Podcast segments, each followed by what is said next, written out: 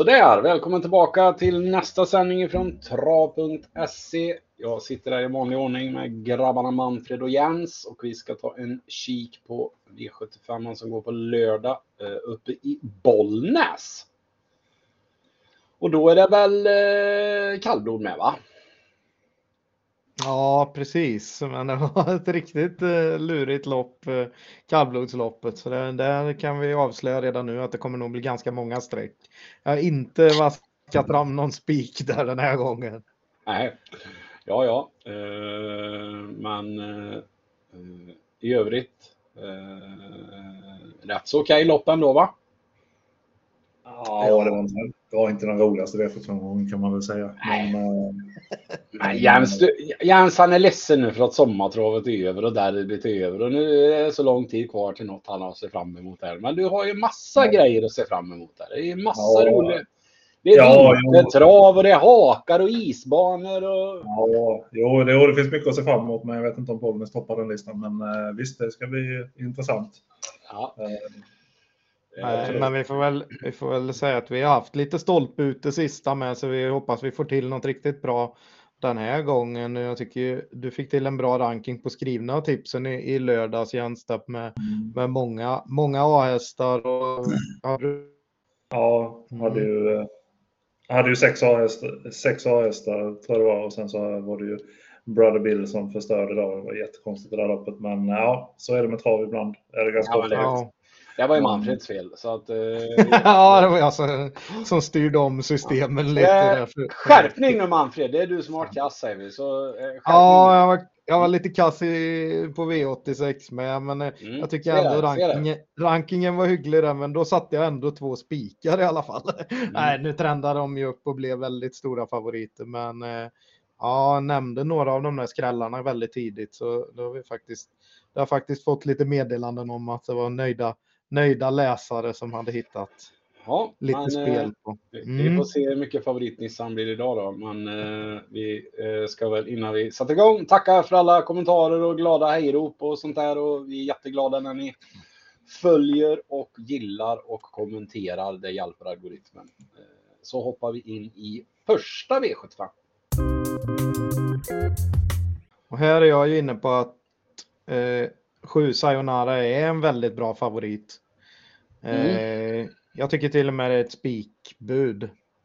Eh, vi har voltstart i silverdivisionen och sen har vi den där eh, grejen med fördelston så de får ha tjänat hur mycket som helst där och, och får då gå ner och möta hästar som, ja, de inte har, så, så enkla hästar har de inte mött på länge så att säga när vi har, när vi har sett de där bästa stona komma ner i, i silver så har det varit lite lekstuga. Jag tror att det kan bli så här.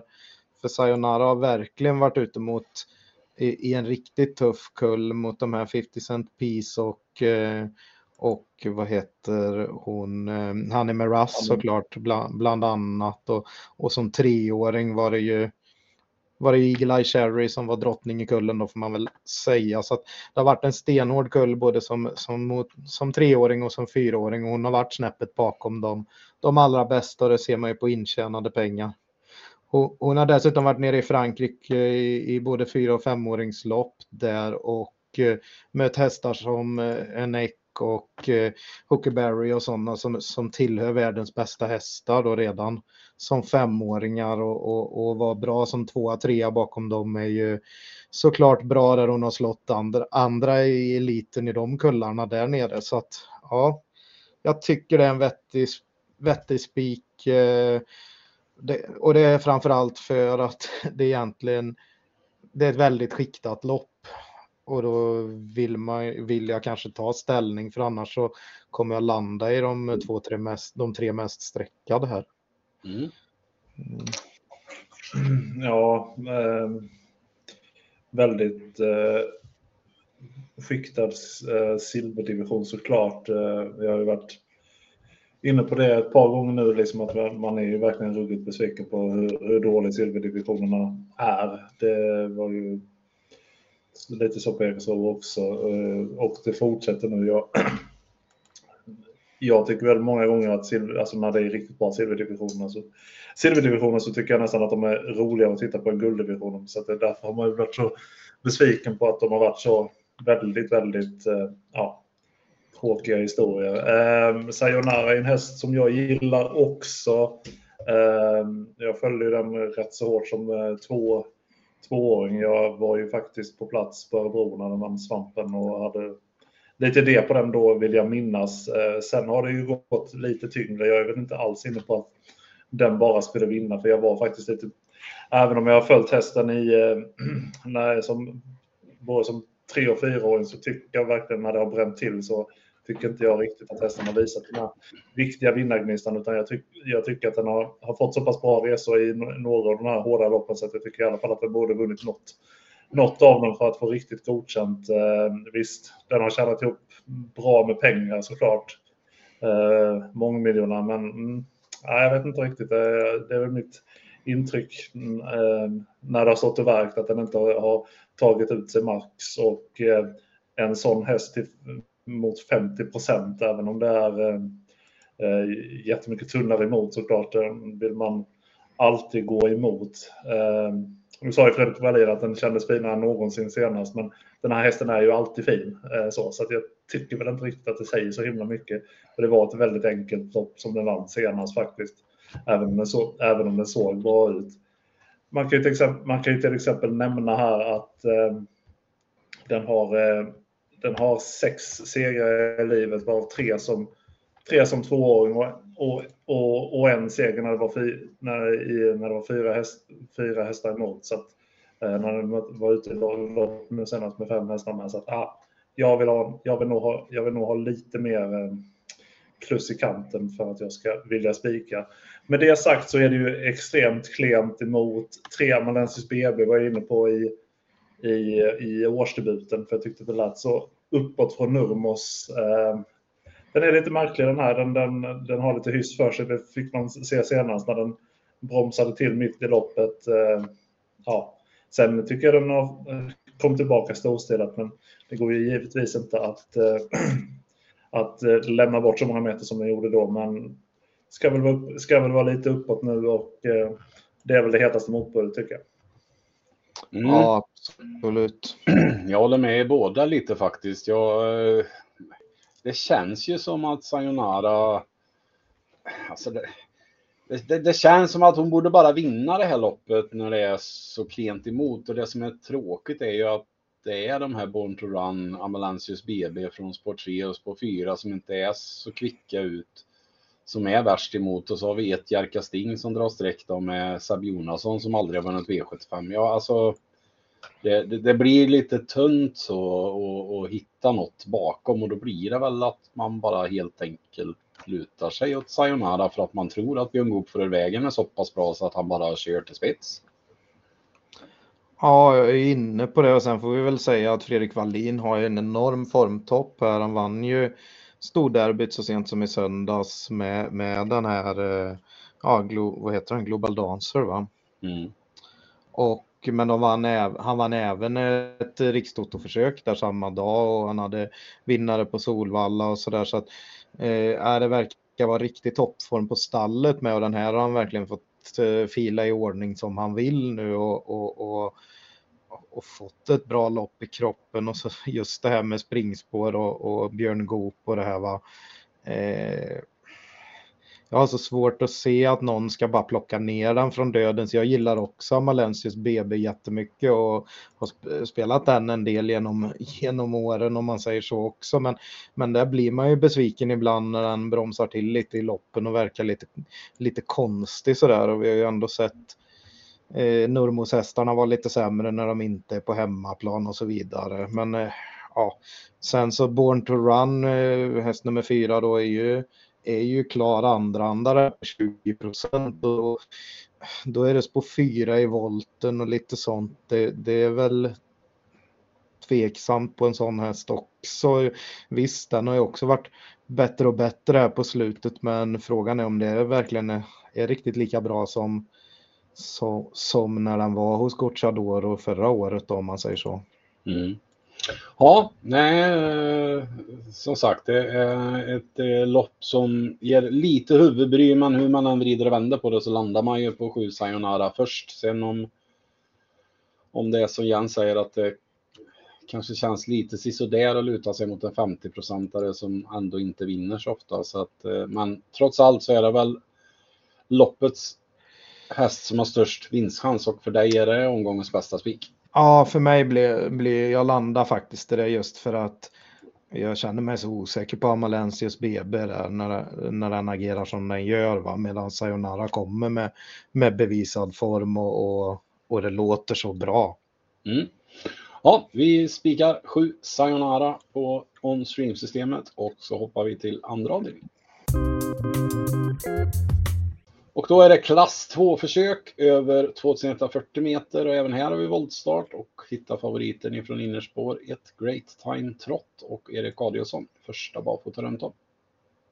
Mm, det är väl såklart intressant med, så, med skorycket där, men det är ju en häst som vi har varit tveksamma till tidigare mot ungefär liknande motstånd och den vek ner sig väldigt lätt eh, trots att den fick spets gratis där på Romme och så vidare. Eller Romme då.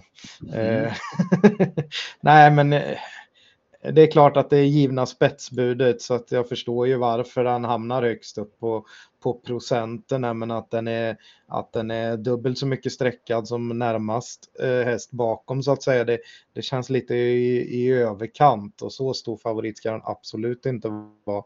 Eh, på det är man väl inne på verkligen försöka fälla då. Eh, på, på spelvärde helt enkelt. Så, så att, eh, och ja, även om den får ledningen så har vi sett att den kan vika ner sig. Så ja, vi målar på rätt så bra här faktiskt, även om vi håller den som, som, eh, som spetsbud i loppet. Mm. Senast var inte enda gången han har vikit ner sig i spets. Han har ju bara en seger på tre försök. Så att... Det kan ju ligga något i det. här. Vilka garderar vi med då? Ja, jag skulle väl nog säga att eh, 8 Perfect Harmony är nog första hästen för mig faktiskt. Den var väl räckte väl inte till riktigt i derbykvalet nu näst senast, men det var ett stenhårt derbykval också. Eh, materialfält nu senast och togs ur fält, ur fält då, men eh, ja. Jag skulle nog säga att jag ser det som en rätt så jag tycker väl att det är en klart bättre häst än, än, än favoriten och eh, nu öppnar ju favoriten bra så att eh, Perfect Harmony kan ju eh, följa med i rygg där och kanske komma ut rätt tidigt och hamna bra på det. Så att eh, ja, 8 Perfect Harmony är nog min första häst faktiskt.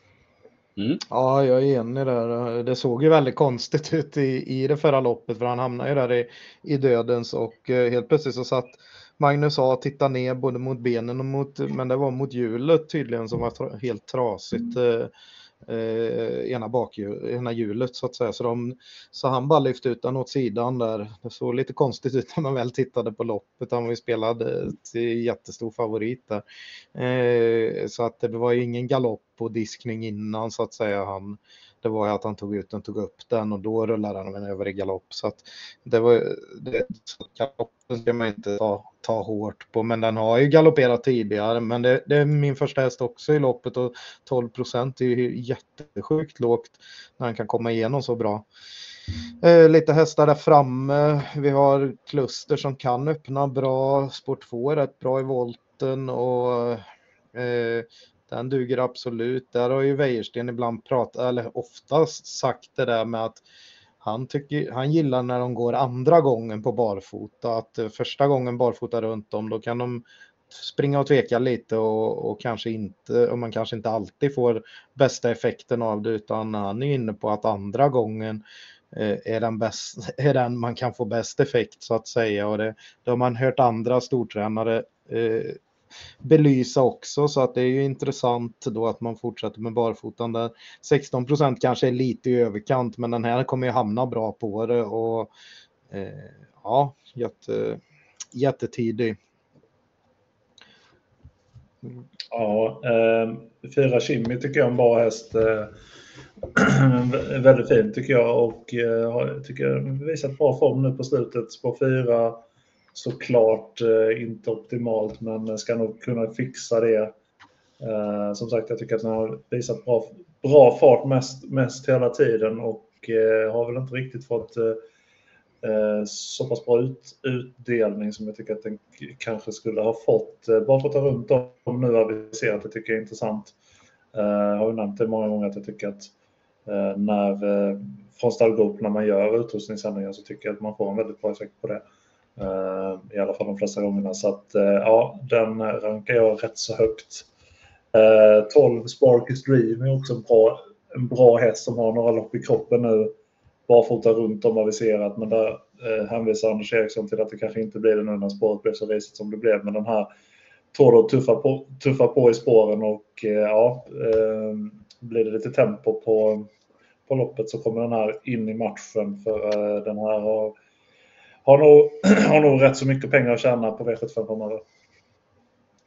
Ja, Eh, gillar också Kimmy, men den enda gången man har sett den i voltstart var i debuten, så det går inte att dra några stora växlar på det. Men då, då var det ju inga hästar utanpå, den var väldigt stor favorit. Så, eh, men den sprang verkligen och bröt en del och såg inte helt enkel ut i volt då. Men det är klart, nu har den lite mer rutin innanför västen och den gick ju väldigt bra bakom en omöjlig vinnare sist får man väl säga. De, det var det var luft ner till tredje hästen i det loppet. Så att det är absolut toppform. Eh, jag lurar lite på fem Leon Brodde. Det är klart det är spår fem i volten så det är inte optimalt heller. Men här, går man, här har man kört, eh, sparat lite på bakhovarna senaste tre starterna och den var ute på V75 för två starter sedan. Då var den faktiskt bra som tvåa bakom eh, Wittgenstein va? och eh, slog bra häst som Erdion och så vidare i det loppet från, från ett, från vad heter det, eh, från då ett bra läge. Nu är det lite lurigare såklart. Jag tycker att hästen duger och 3% är väldigt lågt och så går man ju tillbaks till barfota runt om här. Det har varit riktigt bra form på Tjomslands stall här i sommar så eh, jag, jag sträcker den också. Eh, vi pratade om en skräll till från bakspår här när jag pratar om formstall så får man väl säga att Marcus B Svedberg har hittat lite formtopp här. Han hade ju vinnare i onsdags och någon tredjeplats och, och han har några hästar som går bra nere i Frankrike också.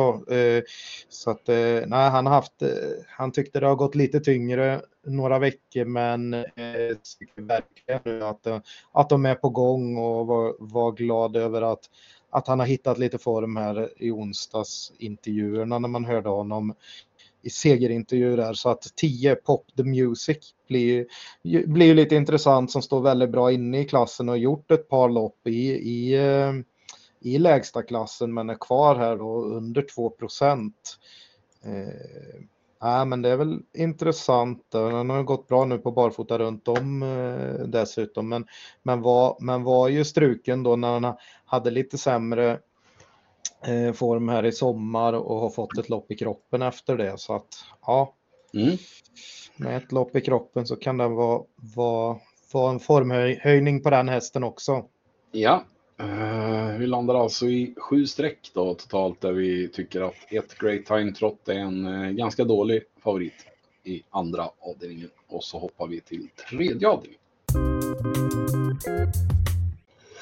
Och då är vi framme i veckans gulddivision och här har vi en för mig lite konstig favorit, den ett Sorir Frö. Ja, det är väl på att många tror att den ska kunna hålla spets här och visst, den är startsnabb och har öppnat bra, men eh, jag har mycket svårt att se den eh, försvara innerspåret här, även om vi ska säga att just Bollnäs har ett ganska bra, bra innerspår i starten eh, så sett, men jag, jag, tror inte att den kan svara två Synergy helt enkelt och det, den har öppnat väldigt snabbt eh, ett par gånger här på slutet. Däremot har man släppt med den vid, vid eh, tillfällena här då så att um, ja, men inte... Även om, alltså jag menar okej okay, så det är en jättebra häst men det är skillnad alltså i gulddivisionen när det går hela vägen. Liksom, jag vet inte. Eh, favorit bara känns så jävla konstigt för mig men ja, jag kanske är helt fel ut. Ja, den är ju, den är ju, det är ju debut i, i gulddivisionen i princip. Här. Visst har den mött tuffa hästar och varit ute i ett par rätt tuffa sådana femåringslopp då, men eh, ja, det är väl verkligen tufft att göra den till favorit. Mm.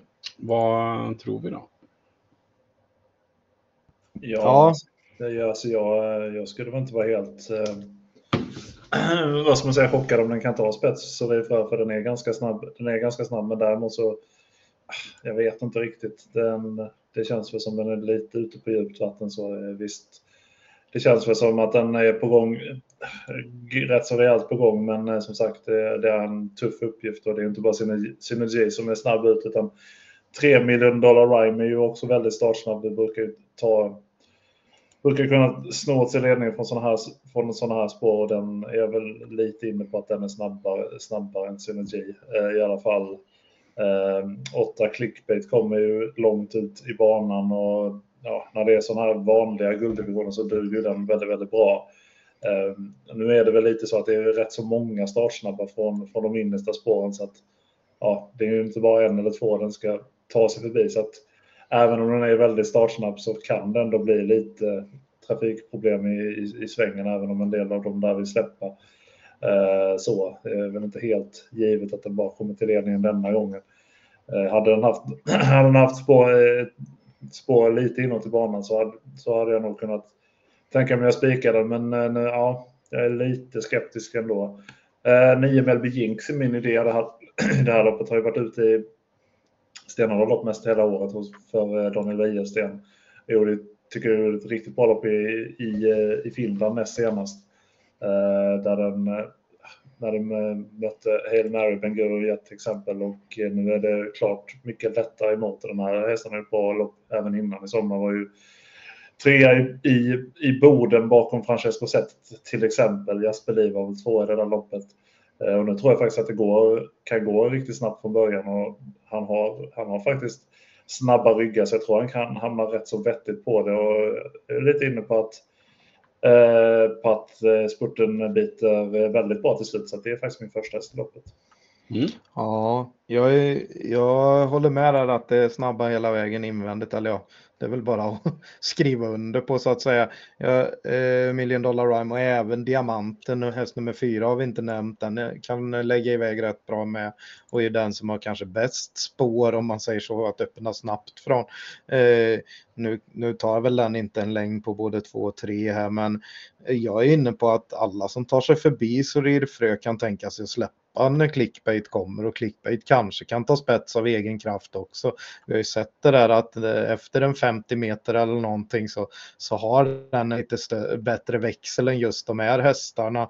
Eh, då, då öppnar den ju bland de, bland de snabbare i världen så att säga och, och på 640 meter så är det ju en absolut elithäst. Och vi har ju sett den göra sådär som den gjorde sist bara, bara släppa grejerna sista, sista 100-150 metrarna och, och inte kämpa när den liksom inte har något att kämpa för. Och, och han, Per Lennartsson driver ju heller inte på hästen i det läget. Så att eh, eh, Han ryckte ju tussarna i början på upploppet där och, och försöker få upp den på bettet för att det kan bli lucka där. Men sen så, sen så när han märker att hästen ger, ger upp Eh, bakom hästar då, då, då släpper han bara av och, och, och är avstannandes i mål. Så att jag tar inte så hårt på den där nollan. Eh, och, och tror att det, att det är fortsatt form och att den brukar studsa tillbaks så där i, i, även efter sånt där. Så att jag är inne på att den kanske, att den kanske kan spetsa här med tanke på, på det, ja, det scenariot att Sorirfrö skulle kunna bli av med spets mot 2, 3 eller 4. Eh, mm jag tänker då så att Sorirfrö är ju överstreckad helt klart och var ute som vi sa här i någon femåringslopp tidigare i år mot, mot till exempel mot Melby Jinx och då var Mel, vann ju Melby Jinx lätt. Sen har Melby Jinx varit ute i mycket tuffare lopp efter det eh, som, som Jens gick igenom här och var han mött. Och det är yttersta eliten så att ja, det är klart att risken finns väl att om clickbait kommer till spets att det går lite för långsamt och, och clickbait rinner undan. Men skulle det bli utdragen körning här och lite tryck på loppet, ja då, då är ju Melby Jinx kanske bara bäst. Eh, vi har Melby Jinx som en tänkbar spik, men jag har också loppet som ett tänkbart lås med 8-9. Mm. Ska vi nämna något om 10 Axel Ruda också? Som... Ja, det kan vi göra. Som du och jag, jag och Jens gillar ju den. Kanske, Ja, nej. kanske inte just ikväll, men Nej, kanske inte just i de allra tuffaste loppen. Eh, Det kommer ju bli intressant som vi gick igenom här innan när, när det väl blir vinter och alla andra blir tvungna att dra på sig skorna så att säga. Då kommer den att hävda sig jättebra och plocka och, och den kommer att plocka många här också om det blir den där förväntade körningen mellan fyra, fem hästar här så, så kommer den att, att, att slå många till slut. Men det är lite svårt att se den bara gå och vinna och den är mellan 9-10 procent här så ja, det är väl kanske lite överkamp men det, det är absolut ingen jätteologisk vinnare i loppet för, för även den har ju startsnabba ryggar och det är ett litet fält. Så jag menar, ja, Platsspel. allt, allt kan hända. Nej, det, är, det är så många som kommer få bra positioner där framme så det är ju inte säkert att den når platsen då. Den kan göra ett jättebra lopp och vara fyra. ja, topp fem då. Ja, jag, vill, jag vill då nämna en som jag tycker är lite, lite roligare och det är nummer sex. That's so cool som jag tycker har haft en enorm höjning i år. Det var ju en häst tidigare som skulle ha reserverat men som nu, jag tycker nu kan, eh, ja, det är en helt annan häst med en helt annan hårdhet.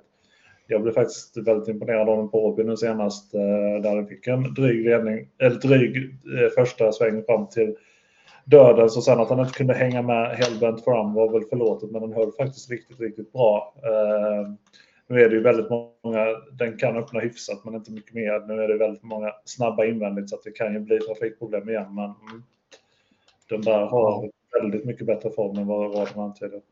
Ja, kommer den ner någonstans där i mitten liksom bakom de här startsnabba så eh, ja, den kommer ju där. Och så är det lite intressant med Conti upp faktiskt. Han, han är ju känd för att hålla igång hästarna där eh, till slut. Den här har ju väldigt mycket andra tredje, fjärde, femte platser så, så hittar man något sånt spel på, på svenska spel där till eh, ett, ett rimligt odds där så, så kan det väl vara en rolig, eh, ett roligt sånt spel. Mm. Men vi eh, tänkbart låst då på 8-9, men eh, du börjar med att singla Melby Jinx. Har jag uppfattat det korrekt då? Ja, det är en tänkbar, det är faktiskt en tänkbar spik eh, och, och en rolig första häst där som, som Jens eh, förordar. Men jag är lite inne på, kan, det kan bli eh, att jag låser med clickbait. Jag får höra lite på hur snacket går sista dagen här eh, om spetsstriden. Mm. Vi hoppar vidare till fjärde avdelningen. Och då, äntligen, är vi framme i Jan Olssons minne, dubbelcupen. Kallblodsdivisionen, försök 11. 2140 meter voltstart och favorit är nummer tre, Farmpilot och Jessica Sidbeck. Mm. Och nu är det sånt där 200 000 kronors eh, lopp, finallopp och det, det är flera av de här hästarna har ju kvalat in då via eh, 50 000 kronors lopp och det är bland det största några av dem har varit ute i och det tillhör, det tillhör den här då favoriten att, att det är bland de största loppen den har varit ute i. Den har kvalat in till en liknande final en gång eh, i, tidigare i våras här och eh, var då ja, bland de sämre i loppet om man säger så. Eh, det, det tar kanske emot när det blir lite tuffare och den här har, har ju inte gått snabbare tider än 25 tider och då har det varit på kort distans. På medeldistans har den sprungit runt, eh, ja, ja, som sist då, 26 och 4 och så. Det, det räcker ju inte, den måste rekordsänka rejält om den ska vinna loppet. Med det sagt så är det ju en skalle på hästen och sitter den bra på det och det inte går så fort så är det klart att den verkligen kan, kan vinna loppet. Så att, eh, men jag tycker väl att, eh, att det är en favorit i fara. Mm. Ja, med det sagt så tror jag att alla hästar som hade varit favorit i just det här loppet hade varit en favorit i fara för att det är ett väldigt ja, rörigt lopp så att säga. Jag, det är svårt att enas om en, om, en, om en första häst i det här loppet. Jag tycker att 15 Järvsö Kurt kan vara intressant. Eller intressant, men den, den är ju rejält sträckad också. Det är väl tufft att gå ut på tillägg, men den har ju mött betydligt hårdare än det här. Jag tycker att den hängde på bra på jubileumspokalsdagen på Solvalla i ett lopp som eh, Tangenbolk vann. Eh, eh när den fick, fick gå eh, en bit ner på innerspår och och eh, sen lyftes ut. Jag tycker den höll farten klart bra och eh, har haft en rejäl höjning på den och eh, Björn Goop upp nu tycker jag är intressant. Att den rankar i alla fall i den främre träffen. 12 Trökasper eh, var ju ute på eh, Hagmyrens V75 och blev då favorit. Och då fick, eh, var, vi lite, var vi väl lite besvikna på Ulf Olsson eh, som eh, svarade för en lite konstig styrning när den hamnade, hamnade, väldigt långt, eh, hamnade väldigt långt ner och fick lite tråkiga ryggar och sen var den dagen förstörd så att säga. Eh, Magnus har ljus upp nu, intressant barfota runt om. Har den inte gått i, eh, tidigare vad jag kan se i alla fall. Så att eh, ja, den, eh, den, den är nästan lite, tycker jag nästan det känns som sträcka lite i underkant faktiskt. Ja, helt klart. Det är ju det att den inte vinner så ofta, men den har också varit ute i tuffa lopp jämfört med det här och det är ju den som står bäst inne på pengar om man säger där bak som har tjänat, som har tjänat mest pengar och då, då är den ju lite hårdare såklart. Vi pratar, vi, vi tittar lite på tiderna på kallbloden för de brukar göra sina tider i loppen till och med oavsett om de får gå liksom ett par svängar i tredje spår så, så kör de ändå sina tider liksom och den här har ju gått med dubbla tillägg vid flera starter och ändå gjort låga 24 och, och till och med på rätt vilken 23-tid från, från eh, ett tillägg där men det är lite mer gångstid när den blev femma. Men det, en, men det säger ändå en del eh, så att eh, ja mot, till exempel då favoriten att det borde vara mycket jämnare, jämnare streck. Eh, det är en ganska tuff proposition för dem på tillägget som står 20 meter efter. Eh, för de får faktiskt ha tjänat upp till, till 600 000 på startfållan och det är flera som ligger nära det på, på en bra bit över 500 000 tjänat. Det betyder ju att att de, de, de är inte så mycket sämre och vissa av dem är som till exempel Otta Sargo har väl stått lika start med Trökasper till och med i något lopp på slutet här och, och så den står ju 20 meter bättre till och, och det är klart att att det är bra. Här blir det barfota bak som, som den har gått bra på i, i tre, tre, fyra starter. Va? Eh, även den här har varit ute i lite tuffare lopp så att eh, ja, Eh, spår 8 i volten vi, kan man ju gilla om det blir en, någon sväng eller två på innerspår och det spricker upp liksom. Eh, det krävs ju lite tur och, men 5% lågt på den.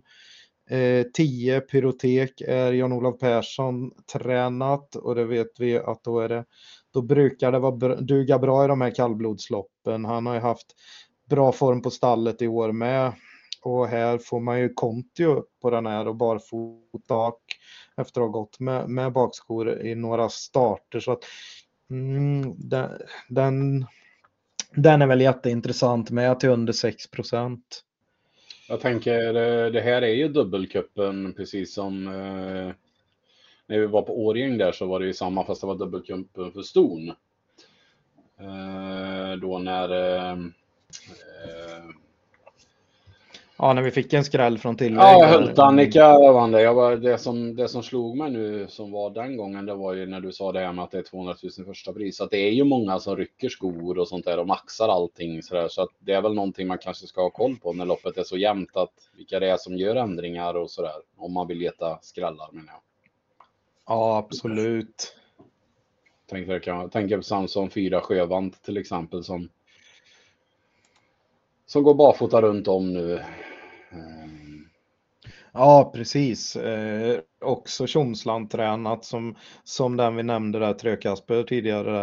Eh, här, här, fick man ju, här var det ju tränarkört sist och då gick den ju, då gick den ju faktiskt bra och eh, så får man ju vad heter det, Ulf Olsson upp den här gången. Så det är ju ett jättekusk plus och den radade upp några segrar i enklare gäng där eh, tid, tidigare i, i, sommar och så var den tvåa i försöket hit och som hårt sträckad. Och sen har den hunnit få ett lopp till emellan. Här. Nu står den ju ändå hårt inne får man väl säga på pengarna men det känns ju som en häst som verkligen är på väg att utvecklas här i sommar så att äh, den är också intressant men 11 procent är väl kanske kanske nästan lite i överkant. Äh, Det kan ju ändras också till på lördag. Men, eh, Ja, vi, vi är ju tidiga på inspelningen här ändå får man väl säga, men det, det är ett väldigt, väldigt svårt lopp. Vi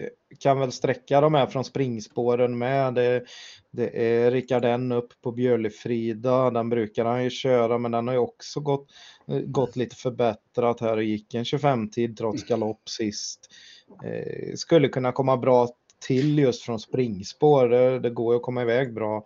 Eh, sju månbäst AM har ju inte eh, rosat marknaden så, men den här går ju har ju visat att den kan bra tider och gick en 24-tid på, på vad heter det, Hagmyren näst sist. Gunnar Melander har ju börjat visa lite form på, på hästarna här sist, precis sista tiden så att säga.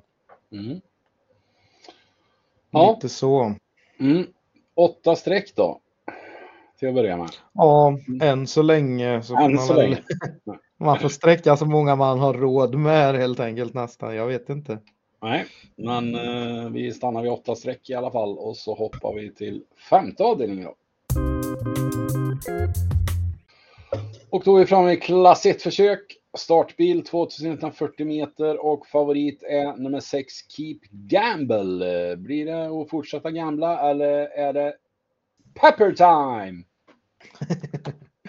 Ja, det är inte säkert det blir varken eller, men vi är väl inne på att de, de hästarna kanske höjer sig lite här. Men det är ju inga säkra kort att gå på. Dessutom så ser vi ju att Sex Keep Gamble eh, är, är och kanske kommer bli omgångens största favorit.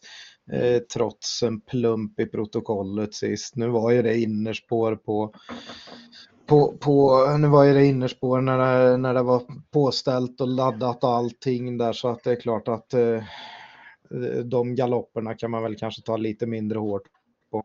Eh, de står bra inne här i, i klass 1. Eh, det är väl hästar på väg upp genom klasserna så att säga men det, men det finns det väl fler, fler som är i det här loppet och, och till höga 56 procent så är vi väl inne på att gardera loppet va? Ja, det skulle vi väl kunna vara. Jag tycker väl att Keep Gamble har klart högst segerchans i loppet, men eh, mm, eh, det var ju, jag tar inte heller så hårt på galoppen nu senast på Jägersro. I derbykvalet mötte vi ett Peppertime då också. Eh, ett lopp som Santis Harvey vann, men ja, det är lätt hänt att det blir en galopp från innerspår när man, när man försöker ladda upp hästen så som man, så som man gjorde då. Eh, och när den har gått ja, från spår lite längre utåt i banan så, så brukar den ju hålla sig eh, felfri. Är ju betydligt mer snabb från start än It's Pepper Time och lär ju hamna före den från start, eller den kommer hamna före den från start och det är väl antagligen det som bygger eh, det, den höga streckprocenten. Ehm, men som sagt, vi var väl lite, vi pratade väl lite om det här liksom att ja, nu var det ju väldigt påställt inför finalen och sen till derby försöket också där det blev en plump så att det är lite svårbedömt vad hästens status är nu för det här är ju bara liksom ett vanligt V75-lopp även om det är fint att vinna V75 så är det väl inte säkert att det, att det är helt superpåställt så. Det, ja, det möter ändå ett par rätt så bra hästar så att det behöver nog vara full form tror jag för att mm, det var ju snarare så att It's Pepper Time var ju, var ju betydligt mer var, var ju betydligt mer sträckad än när de möttes i finalen på, på Åby eftersom, efter, efter att det hade varit tvärtom i eh, försöket på Axevallarna. It's Pepper Time blåste ner Kate Gamble så att det blir lite för, jag, jag köper att it, eh, It's Pepper Time inte ska vara lika hård sträcka men det blir lite för stor skillnad ändå när, när, när de har liksom växlat favoritskapet. Det, mm, så här stor favorit har ju, känner jag i alla fall att så här stor favorit har, har någon aldrig varit mot de andra när de mött varandra och så stor skillnad ska det inte vara. Men dessutom kan man säga nu senast att då var de rätt så jämnt spelade i, när de möttes i samma derbyförsök. De stod i tre, fyra gånger båda två. Så att, mm. Ja, de var fy, fyra gånger drygt på båda och grejen var att då, då körde man första gången barfota runt om i ett pepper time, men nu vet jag inte riktigt hur de har tänkt här för det är anmält med skor eh, och man säger att det blir skor runt om så att det är väl lite lite minus då såklart, men det skiljer alldeles för mycket i sträck. Men vi har ju en annan startsnabb här i, i loppet som vi är inne på att man kanske inte ens släpper med oavsett. Så om nu Keep Gamble skulle öppna så fort att den, att den övertar så kan, kan ju tre Västerbo Ajax få rygg på ledan i så fall och skulle det bli att, att två träter så är väl eh, procenten väldigt låg på den va? Ja, absolut.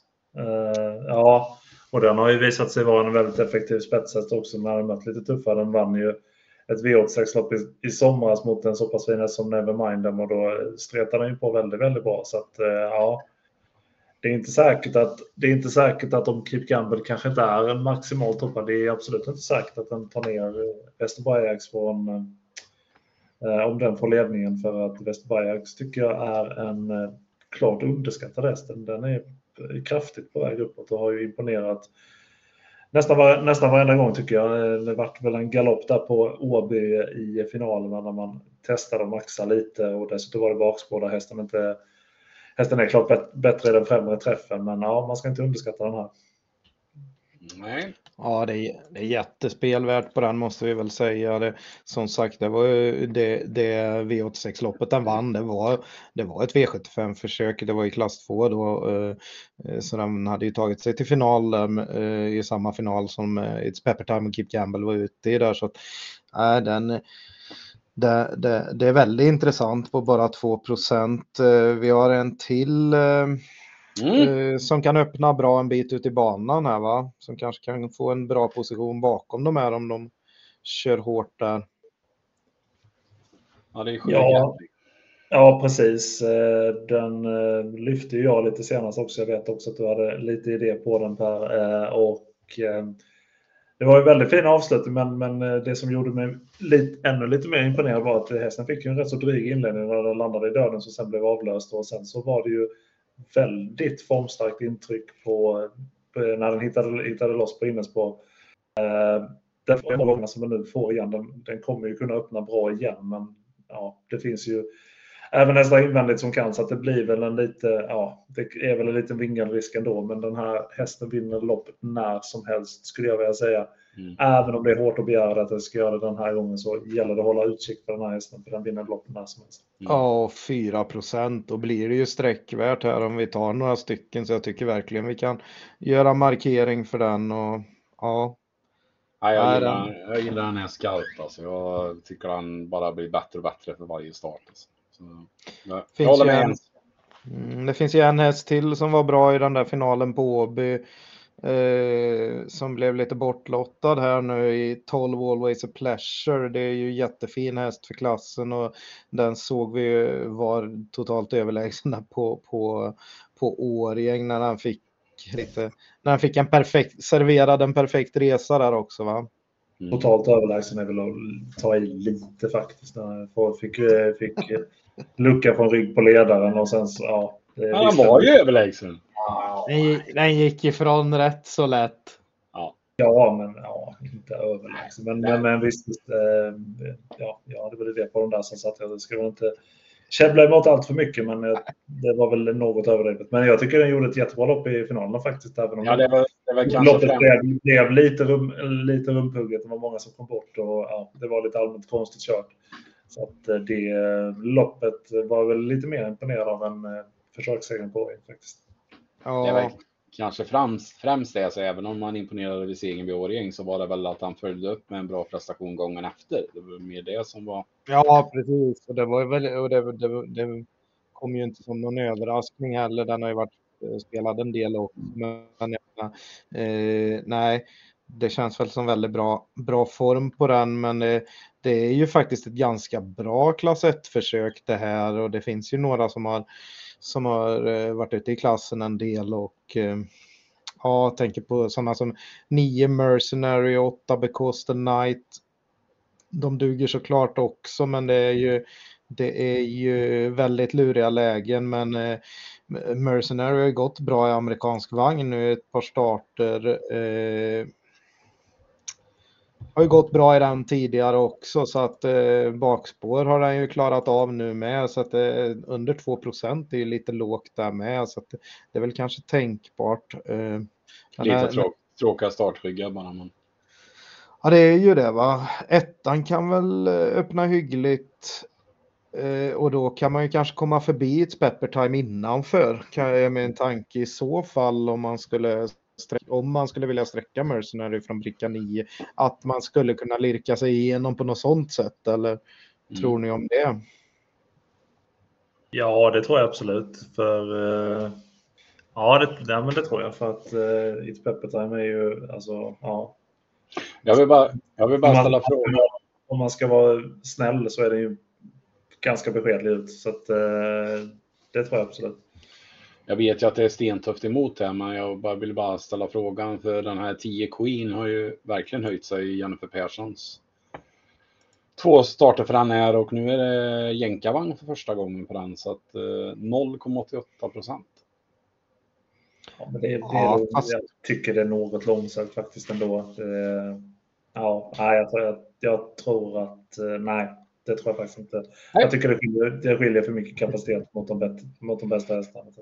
Ja, eh, visst är det bra, men det här är ju också en startsnabb bäst som hade varit gynnad av att vara med där framme och leta position. Nu kanske det blir lite tuffare från det läget. Jag tycker i så fall en sån häst som femma Alexis Hans eh, som också står hårt inne i klassen men som ändå visar skalle och vinner en del lopp. Nu är det lite intressant med att man rycker skorna runt om och man hänger på en bike på en häst som ändå har vunnit 9 av 18 starter, 8 av 10 i år.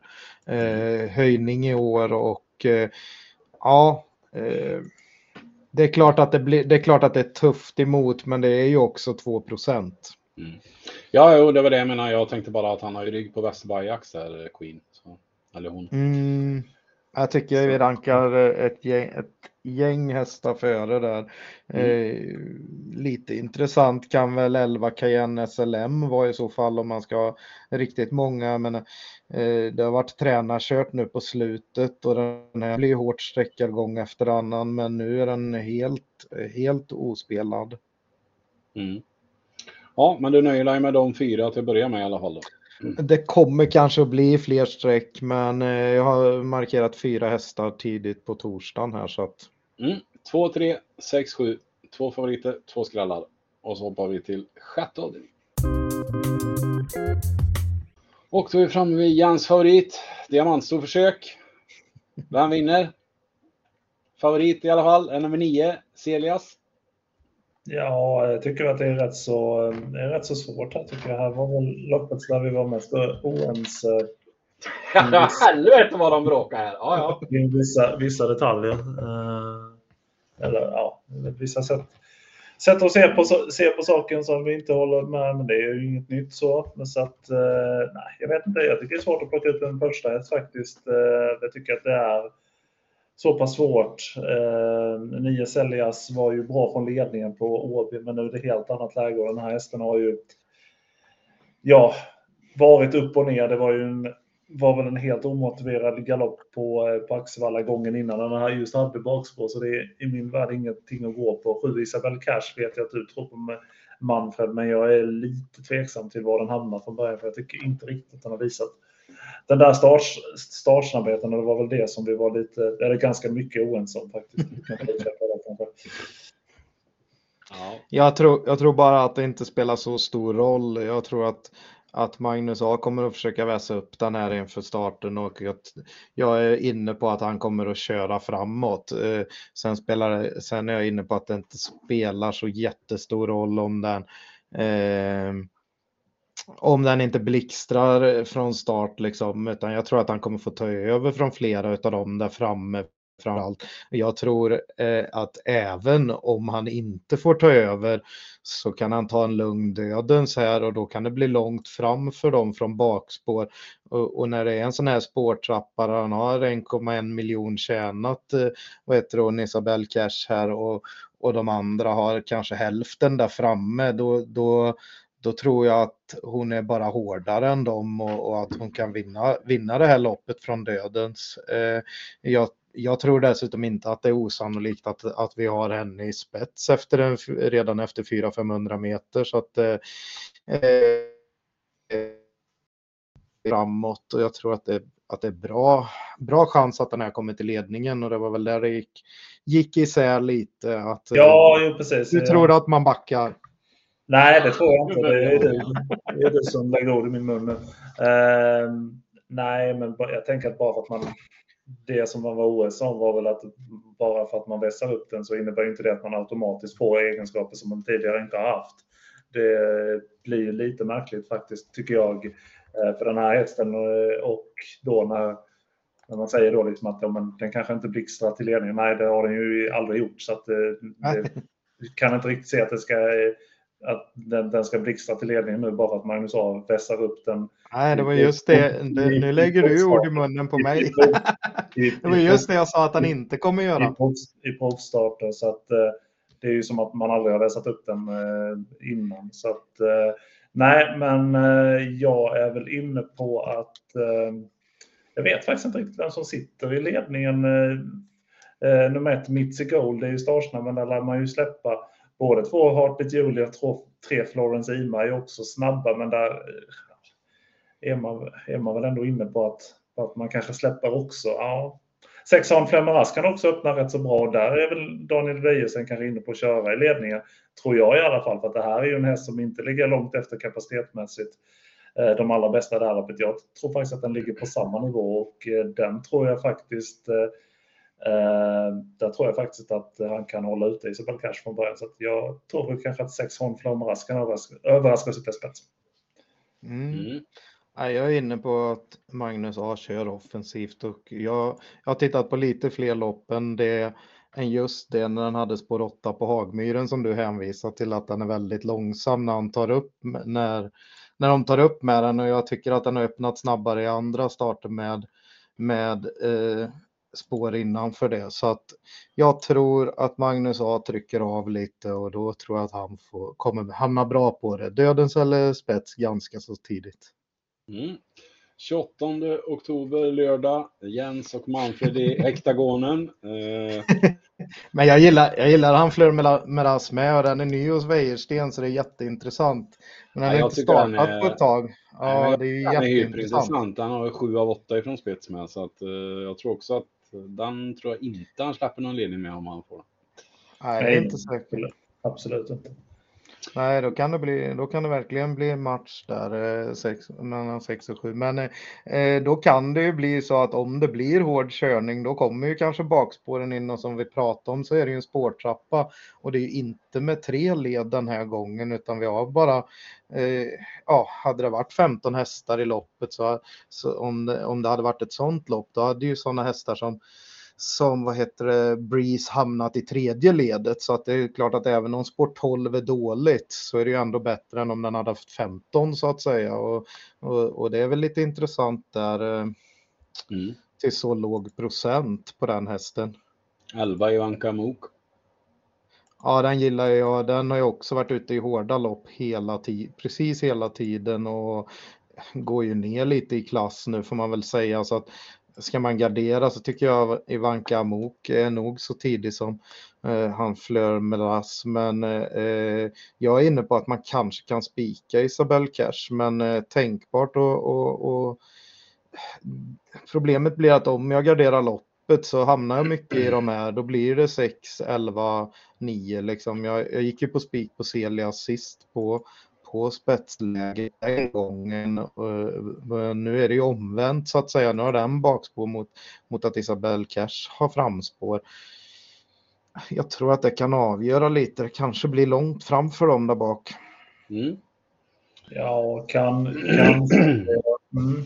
Det gäller nog lite grann att ja, jag tror att om Isabelle Cash ska vinna så får det nog vara från ledningen. För jag tycker väl, tycker väl ändå att den har varit lite Alltså den har gjort bra lopp när den gått utvändigt ledare, men den, jag tycker ändå den har varit lite trög.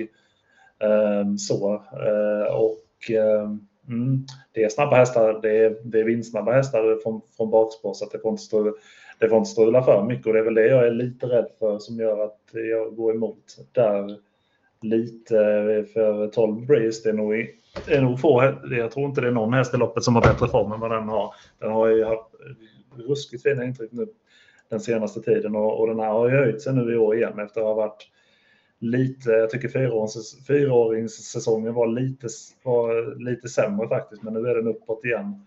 Eh, Ivanka Mok nummer 11, ja, man gillar ju den såklart, men eh, tycker väl ändå att den borde ha vunnit kanske lite, lite fler lopp. Jag tycker det, nu har den faktiskt inte vunnit, vunnit, vunnit i år så att mm, det har varit lite sämre i år faktiskt måste man säga. Men eh, nu tycker jag streck, streckprocenten är lite lockande för så här tappad har det inte varit på länge. 10 Sintra har vi ju pratat om lite i de här, den här typen av loppen. Den har ju mest felat sedan den kom till Västholm. men nu skötte den sig faktiskt senast så jag tycker den gick bra och nu är det Björn Goop uppe här. Jag tror han kan få rejäl snurr på den här sättet. Jag tror inte heller Sintra är borta faktiskt.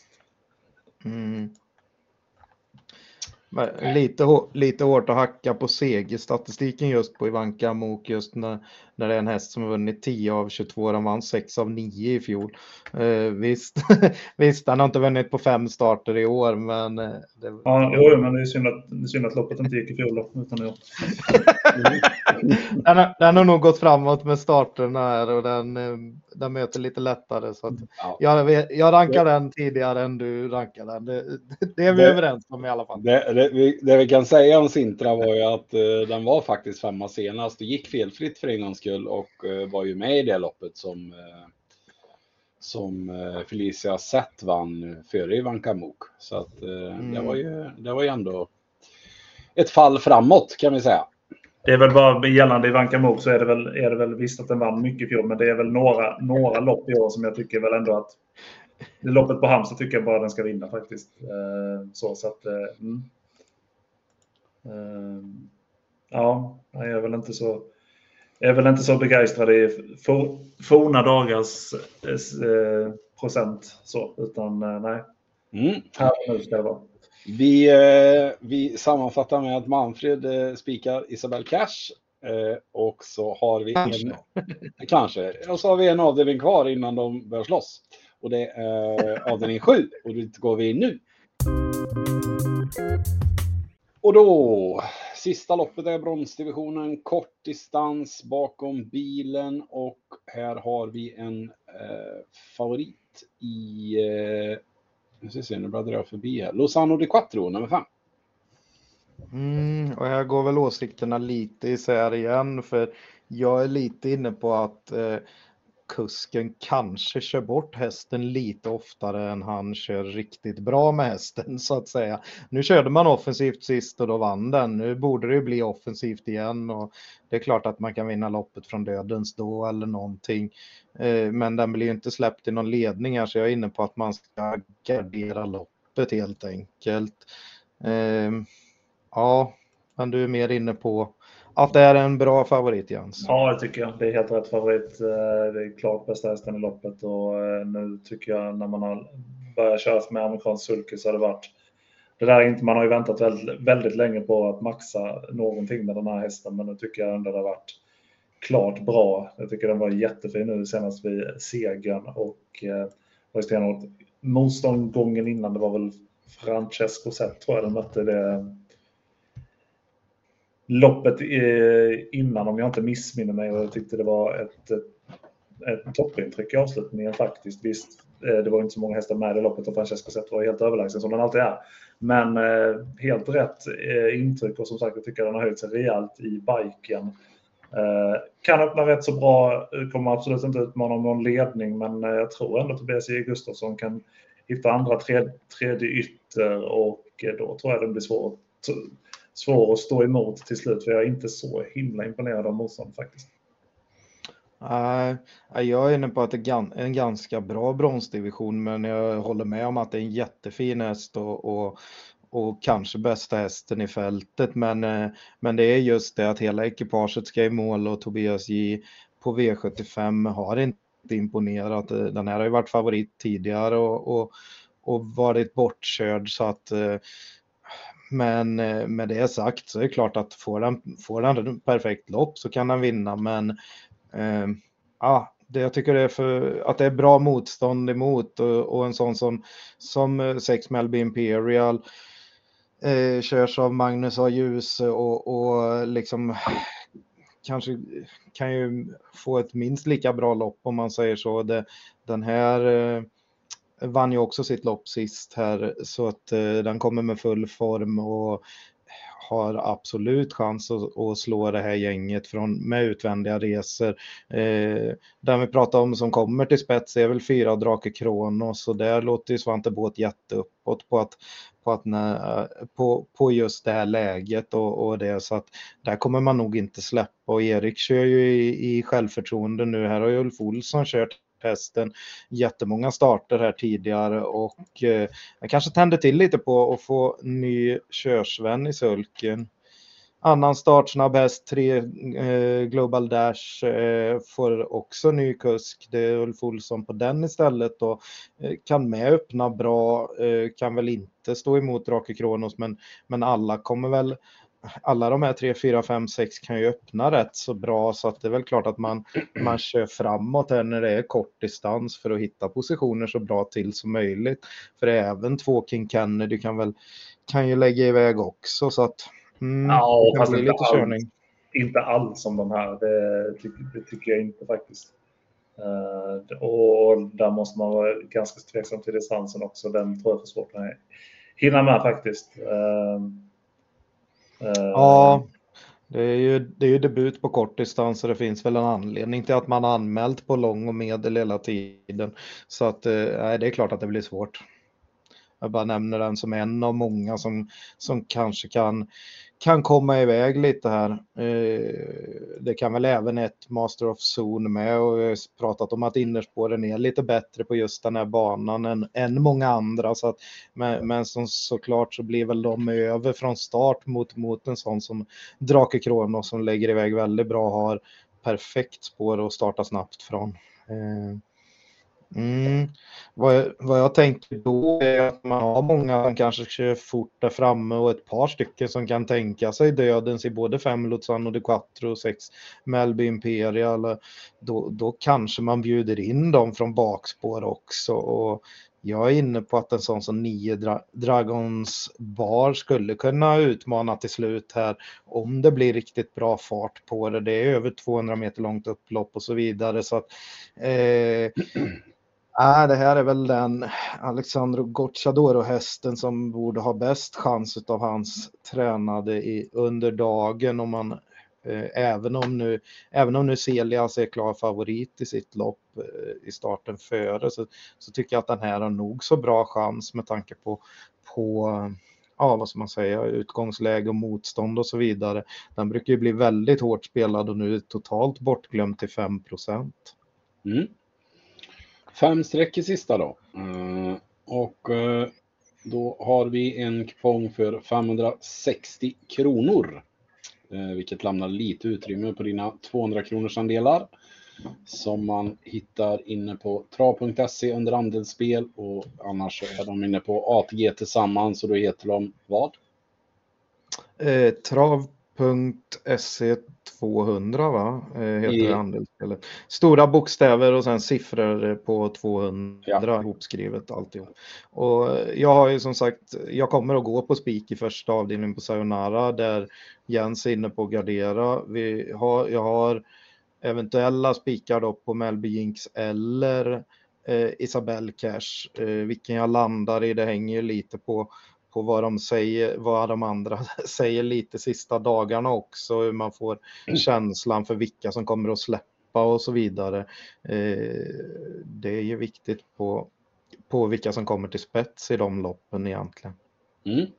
Vi ska göra en liten recap för er som lyssnar och vill skriva upp och då kommer systemet här. Eh, avdelning 1, eh, tänkbar spik då, omgångens bästa enligt Manfred på nummer 7, Sayonara. Avdelning 2, 1, 2, 4, 5, 8, 10 och 12. Avdelning 3, eh, spikförslag på 9 Melby Jinx, eventuellt lås ihop med 8 clickbait. Fjärde avdelningen 3, 4, 6, 7, 8, 10, 12 och 15. Femte avdelningen 2, 3, 6 och 7. Avdelning 6 då, eh, eventuellt spikförslag på nummer 7, Isabel Cash. Och så avslutar vi med i sjunde avdelningen med 3, 4, 5, 6 och 9. Bra!